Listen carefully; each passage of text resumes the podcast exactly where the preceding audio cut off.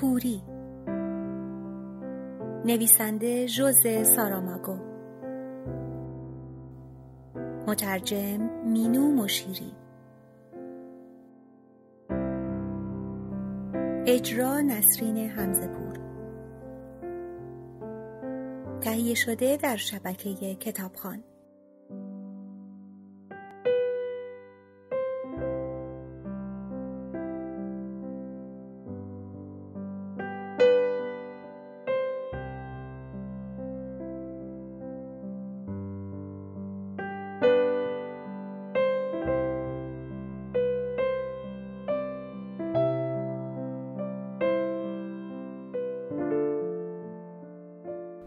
بعد دکتر گفت دلم می‌خواهد بدانم چه به سر مطب آمده فعلا نه من و نه مطب هیچ کدام به دردی نمی‌خوریم. اما شاید یک روز مردم دوباره چشمشان خوب شود. لوازم مطب باید هنوز سر جایشان باشند. زنش گفت هر وقت خواستی می توانیم برویم. همین الان. دختری که عینک دودی داشت گفت اگر اشکالی نداشته باشد بعد نیست از این فرصت استفاده کنیم و از جلوی خانه من رد شویم. منظورم این نیست که فکر می کنم پدر و مادرم برگشته باشند. فقط می خواهم وجدانم راحت باشد. زن دکتر گفت به خانه شما هم می توانیم برویم. کس دیگری نمی‌خواست در این عملیات اکتشافی شرکت کند. نه مردی که اول کور شد و نه همسرش. چون می‌دانستند چه خبر است. پیرمردی که چشمند سیاه داشت هم به دلایل دیگری می‌دانست چه خبر است و پسرک لوچ هم که هنوز نمی‌توانست اسم خیابانشان را به یاد بیاورد. هوا شفاف شده بود. باران بند آمده بود و آفتاب ولو بیرمق روی پوست احساس می‌شد. دکتر گفت نمی‌دانم اگر گرما بیشتر شود چطور زندگی کنیم. این همه آشغالی که همه جا را گرفته و دارد میگندد این همه حیوان و حتی آدم مرده. حتما توی خانه ها هم ادهی مردند. باید در هر ساختمانی در هر خیابانی در هر ناحیه سازمانی باشد. زنش گفت یک دولت یک سازمان. بدن انسان هم یک دستگاه سازمانی یافته است و مرگ فقط نتیجه اختلال در این سازمان است. خب یک جامعه کور چگونه می‌تواند خود را طوری سازمان بدهد که زنده بماند؟ با سازمان دادن خودش. سازمان دادن خودش یعنی اینکه شروع کند به دیدن. شاید حق با تو باشد. اما این کوری برای ما فقط مرگ و بدبختی آورده. چشمهای من هم درست مثل مطب تو به درد نخور بود. دختری که عینک دودی داشت گفت از برکت چشمهای شماست که ما هنوز زنده مانده ایم. اگر من هم کور بودم باز زنده میماندیم. دنیا پر از آدمهای کور است. من که فکر می‌کنم همهمان خواهیم مرد. فقط مسئله زمانش مطرح است. دکتر گفت در مرگ همیشه مسئله زمان مطرح بوده. اما مردن در اثر کوری از این بدتر مرگی نمی شود. ما در اثر بیماری یا تصادف یا پیش آمد می میریم. حالا از کوری هم می میریم. منظورم این است که از کوری و سرطان از کوری و سل از کوری و ایدز از کوری و حمله قلبی ممکن است بیماری در آدم ها متفاوت باشد اما چیزی که الان واقعا دست به کشتار ما زده کوری است زن دکتر گفت ما رو این تن نیستیم. نمی توانیم از مرگ در امان باشیم. اما لاقل نباید کور بمیریم. دکتر گفت اگر این کوری ملموس و واقعی است چطور کور نمیریم؟ زن دکتر گفت نمی‌دانم. دختری که عینک دودی داشت گفت من هم نمی‌دانم. باز کردن در زوری لازم نداشت. مثل همیشه باز شد. کلیدش به دست کلید دکتر بود که وقتی آنها را به قرنطینه بردند در خانه مانده بود. زن دکتر گفت این اتاق انتظار است. دختری که عینک دودی داشت گفت اتاقی که من تویش بودم. رویا هنوز هم ادامه دارد اما نمی‌دانم چه خوابی است آیا همان رویایی است که آن روز وقتی خواب دیدم دارم کور می‌شوم می‌دیدم یا خواب کوری همیشگی است که وقتی برای معالجه ورم چشمم به مطب آمدم می‌دیدم زن دکتر گفت قرنطینه رویا نبود. البته که نبود. تجاوز به ما هم رویا نبود. چاقو زدن من به آن مرد هم رویا نبود. دکتر گفت مرا به اتاق ماینه ببر. خودم می توانم بروم ولی تو مرا ببر. در اتاق باز بود. زن دکتر گفت اتاق زیر و رو شده. کاغذها روی زمین ولوست کشوهای فایل کابینت را درآوردند. حتما کار افراد وزارتخانه است. نمی‌خواستند برای جستجو وقت تلف کنند. لابد. دستگاه و لوازم چطور؟ در نظر اول که صحیح و سالمند. دکتر گفت اقلا این بد نیست. با دستهای پیش برده جلو رفت. دستی به جعبه عدسی ها کشید. به دستگاه ماینه. به میز کارش. بعد خطاب به دختری که عینک دودی داشت گفت می‌فهمم وقتی می‌گویی در رویا زندگی می‌کنی منظورت چیست. پشت میز کارش نشست. دستها را روی سطح قبار گرفته ی میز گذاشت.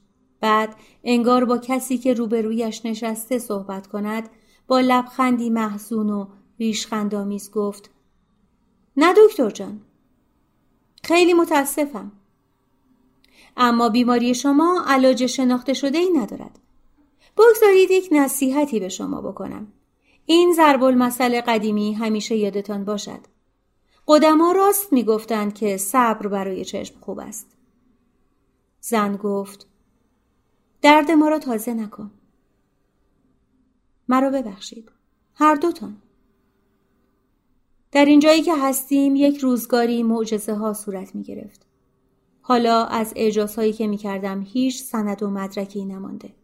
همهش را بردند. زن گفت تنها معجزه که الان از ما ساخته است این است که زنده بمانیم. این زندگی نیمبند را که انگار کور است و نمی‌داند کجا می رود. از امروز به فردا برسانیم. شاید همینطوری است که گفتم. شاید واقعا نمی‌داند کجا می رود. به ما عقل داده و خودش را به دست ما سپرده. ما آن را به این صورت درآورده ایم. دختری که عینک دودی داشت گفت طوری حرف می‌زنید که انگار شما هم کورید. به نوعی من هم کورم. کوری شما مرا هم کور کرده. شاید اگر عده بیشتری در میان ما قادر به دیدن بودند من هم بهتر می توانستم ببینم. دکتر گفت شبیه شاهدی هستی که دنبال دادگاهی میگردد که شخص نامعلومی به آنجا احضارش کرده تا درباره چیز نامعلومی شهادت بدهد. زن دکتر گفت اولین شهادت من این است که آخر زمان است. تعفن همه جا را برداشته. مرض همه جا را گرفته. آب تمام شده. غذا مسموم است. دختری که عینک دودی داشت پرسید دومین شهادتتان چیست؟ بیایید چشمهایمان را باز کنیم. دکتر گفت نمی‌توانیم ما کوریم. چقدر راست گفتند که کورتر از همه کسی بود که نمی‌خواست ببیند. دختری که عینک دودی داشت گفت اما من می‌خواهم ببینم. دکتر گفت به این علت نیست که می‌خواهی ببینی. تنها فرقش این است که دیگر کورتر از همه نخواهی بود. خب حالا بیایید برویم. اینجا دیگر چیز دیدنی نیست. سر راه خانه دختری که عینک دودی داشت از میدان بزرگی گذشتند که گروههایی از آدمهای کور به سخنرانی های آدمهای کور دیگری گوش می‌دادند. در نظر اول هیچ یک از این گروه ها کور به نظر نمی آمدند. سخنرانها سرشان را با هیجان به سوی شنوندگانشان میگرداندند و شنوندگان با دقت سرشان را به سوی سخنرانان میگرداندند. سخنرانها از آخر زمان خبر می‌دادند.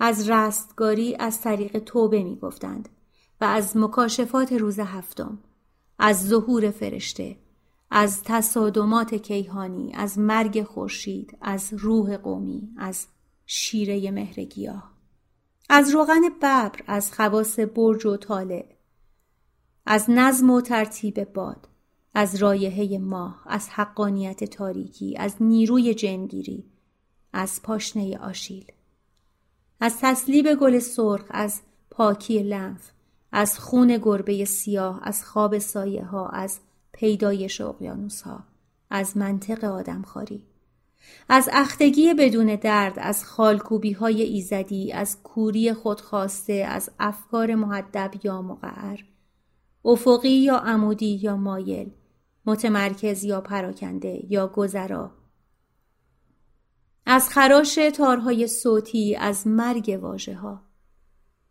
زن دکتر گفت اینجا هیچکس از سازمان صحبت نمی کند.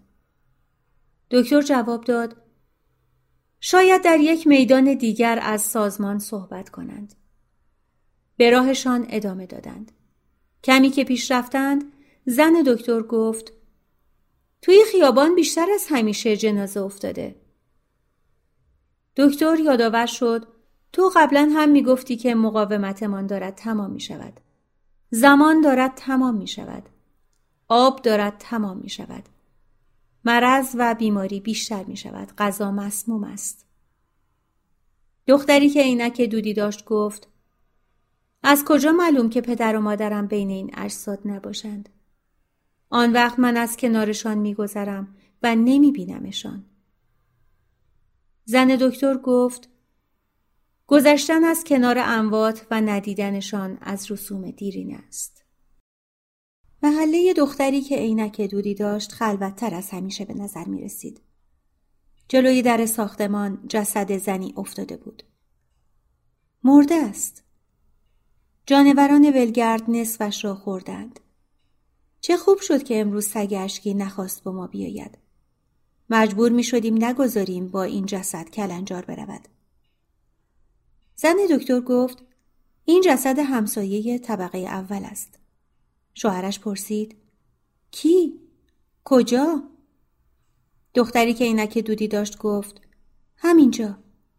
همسایه طبقه اول. می توانید بویش را حس کنید. زن بیچاره. چرا مجبور شده بود توی کوچه بیاید؟ هیچ وقت از خانه بیرون نمی آمد. دکتر گفت شاید احساس کرده بود که مرگش نزدیک است. شاید ترسیده تنها توی آپارتمان بماند و بپوسد. خب حالا ما نمی توانیم وارد ساختمان شویم. کلید ندارم. دکتر گفت شاید پدر و مادرتان به خانه برگشتند و منتظرتان باشند. من که باور نمی کنم. زن دکتر گفت حق داری باور نکنی. کلیت ها اینجاست. در کف دست نیمه باز زن مرده که روی زمین افتاده بود یک دست کلید می درخشید و برق می زد. دختری که اینک دودی داشت گفت شاید این کلیت ها مال او باشند. گمان نمی کنم. دلیلی نداشت که وقتی فکر کرده دارد میرد کلید را با خودش بیاورد. اما اگر فکر کرده کلیدها را پایین بیاورد تا من بتوانم به آپارتمان بروم من که کورم و نمی‌توانم کلیدها را ببینم. ما نمی‌دانیم وقتی تصمیم گرفته کلیدها را بردارد چه فکری داشته. شاید فکر کرده تو چشمت خوب شده. خیلی ساده است. شاید وقتی ما اینجا بودیم و این دور و برها میگشتیم از نحوه راه رفتنمان چیزی بو برده. شاید صدای مرا شنیده که می‌گفتم راه پله تاریک است. شاید شنیده که می‌گفتم نمی‌توانم چیزی ببینم. یا شاید هم هیچ کدام اینها نبوده. شاید دچار آشفتگی روانی بوده یا اختلال مشاعر پیدا کرده. عقلش را از دست داده. فقط این توی فکرش بوده که کلید را به تو بدهد. حالا فقط می‌دانیم که وقتی قدم بیرون گذاشته عمرش به آخر رسیده. زن دکتر کلیدها را برداشت و به دست دختری که عینک دودی داشت داد و بعد پرسید خب حالا چه کار کنیم؟ ولش کنیم همینجا بماند؟ دکتر گفت نمی توانیم توی خیابان خاکش کنیم. وسیله نداریم که سنگ های خیابان را بکنیم. باغچه پشت خانه است. در این صورت می توانیم ببریمش به طبقه دوم و از پله های فرار بیاوریمش پایین. تنها راه همین است. دختری که عینک دودی داشت پرسید بنیه این کار را داریم؟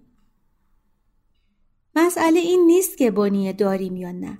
مسئله این است که آیا می توانیم خودمان را راضی کنیم که این زن را همینجا ول کنیم؟ دکتر گفت البته که نه. پس بنیش را باید پیدا کنیم. موفق شدند. اما کشیدن جسد به بالای پله ها کار سختی بود. نه به خاطر سنگینی وزن زیادی نداشت. به خصوص که ها و گربه ها خدمتش رسیده بودند. بلکه چون جسد خشک و سخت شده بود موقع پیچیدن توی راه پله درد سر داشتند. در طول آن چند پله چهار بار مجبور شدند خستگی در کنند. نه سر و صدا، نه صدای حرفهایشان، نه بوی تعفن جسد، هیچ یک از اهالی ساختمان را به پاگردهای پلکان نکشانید. دختری که اینک دودی داشت گفت همونطور که فکر می کردم پدر و مادرم اینجا نیستند.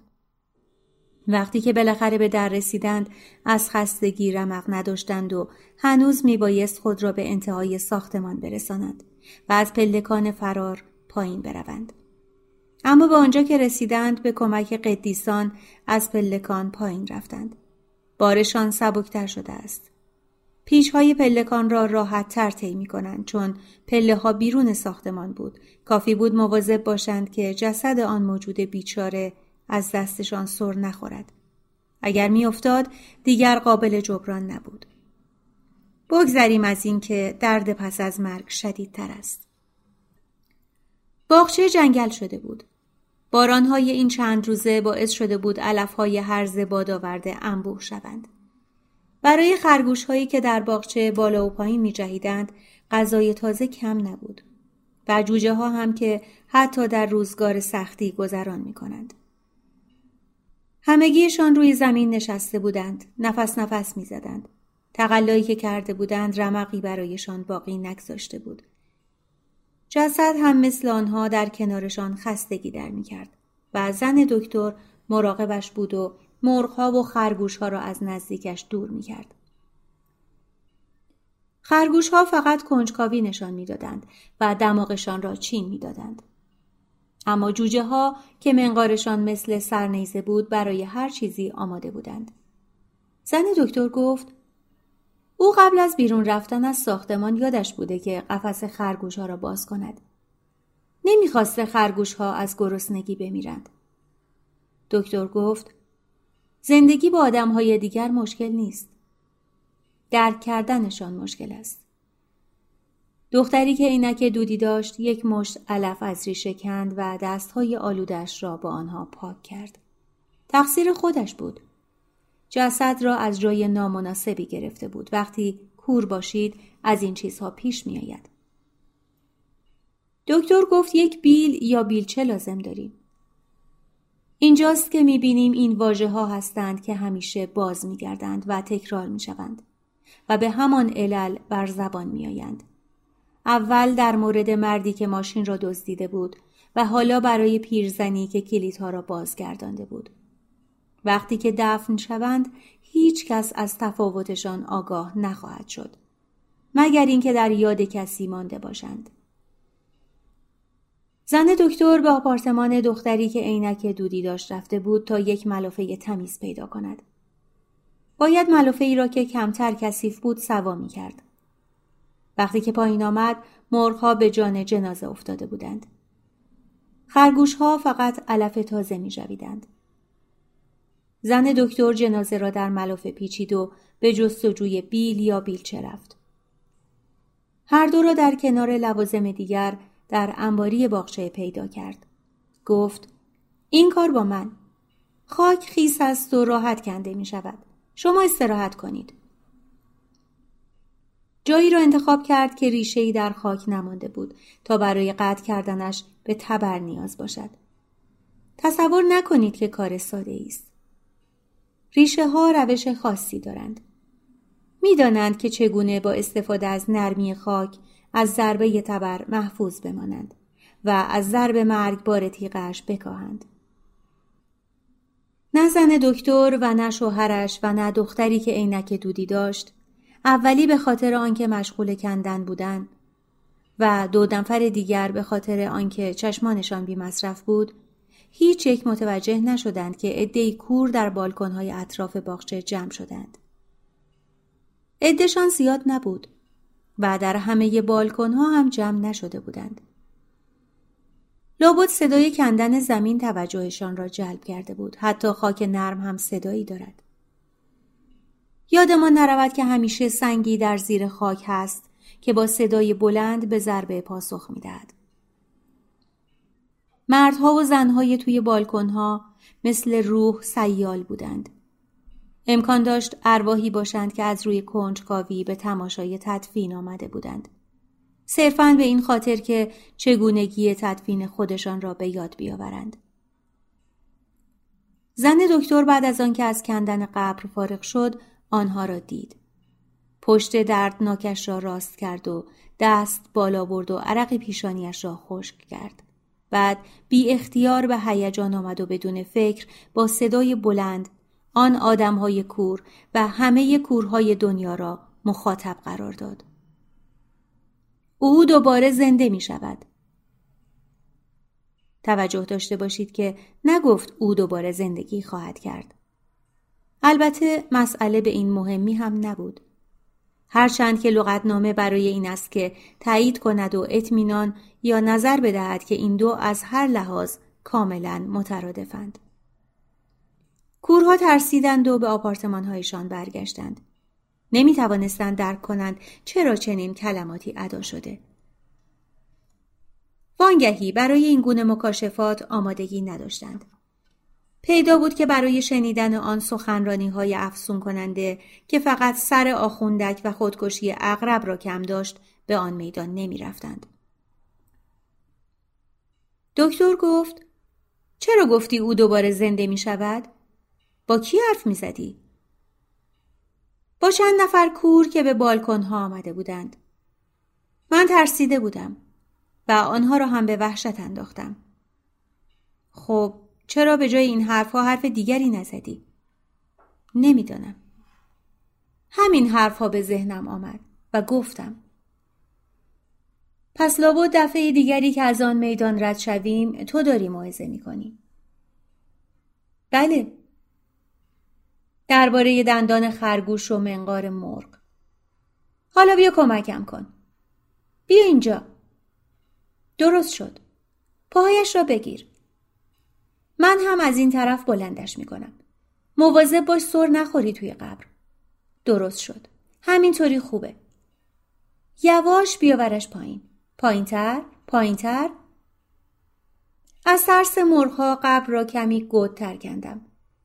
وقتی شروع به خراشیدن زمین کنند معلوم نیست تا کجا می روند. درست شد.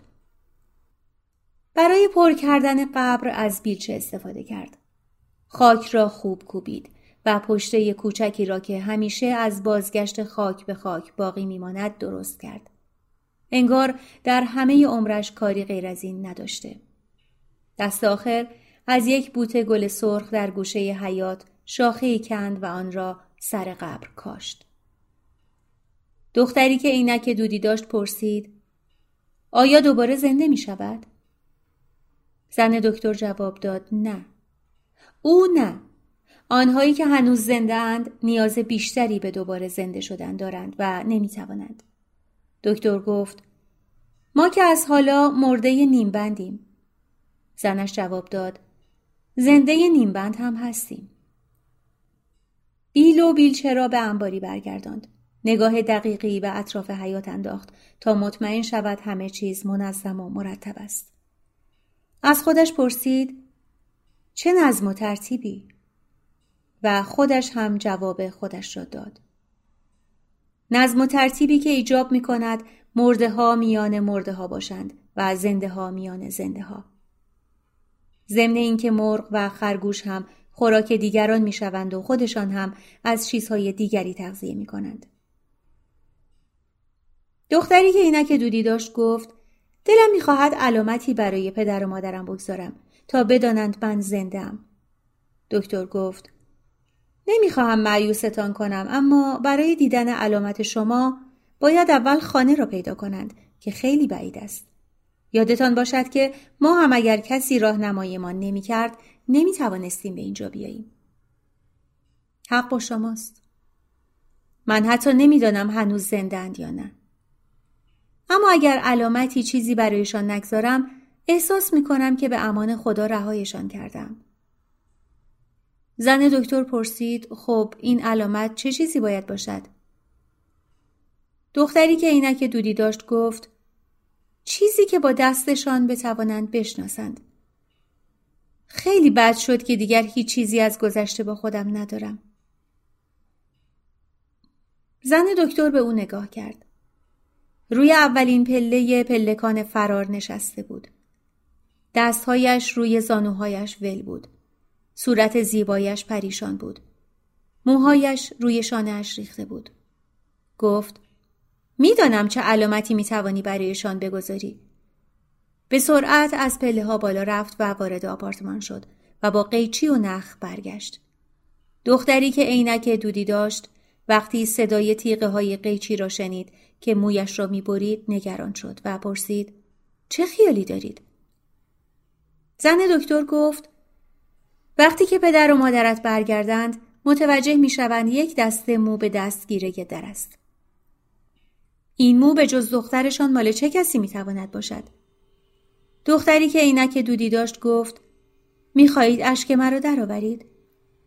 و هنوز حرفش را تمام نکرده بود که سرش را میان دستهایش روی زانوها گذاشت و خود را به غم و دردش و به احساساتی سپرد که پیشنهاد زن دکتر بیدار کرده بود. بعد متوجه شد که دارد برای پیرزن طبقه اول هم گریه می کند. برای آن عجوزه وحشتناک که گوشت خام می‌خورد و با دست بیجانش کلیدهای آپارتمان را به او برگردانده بود گریه می‌کرد.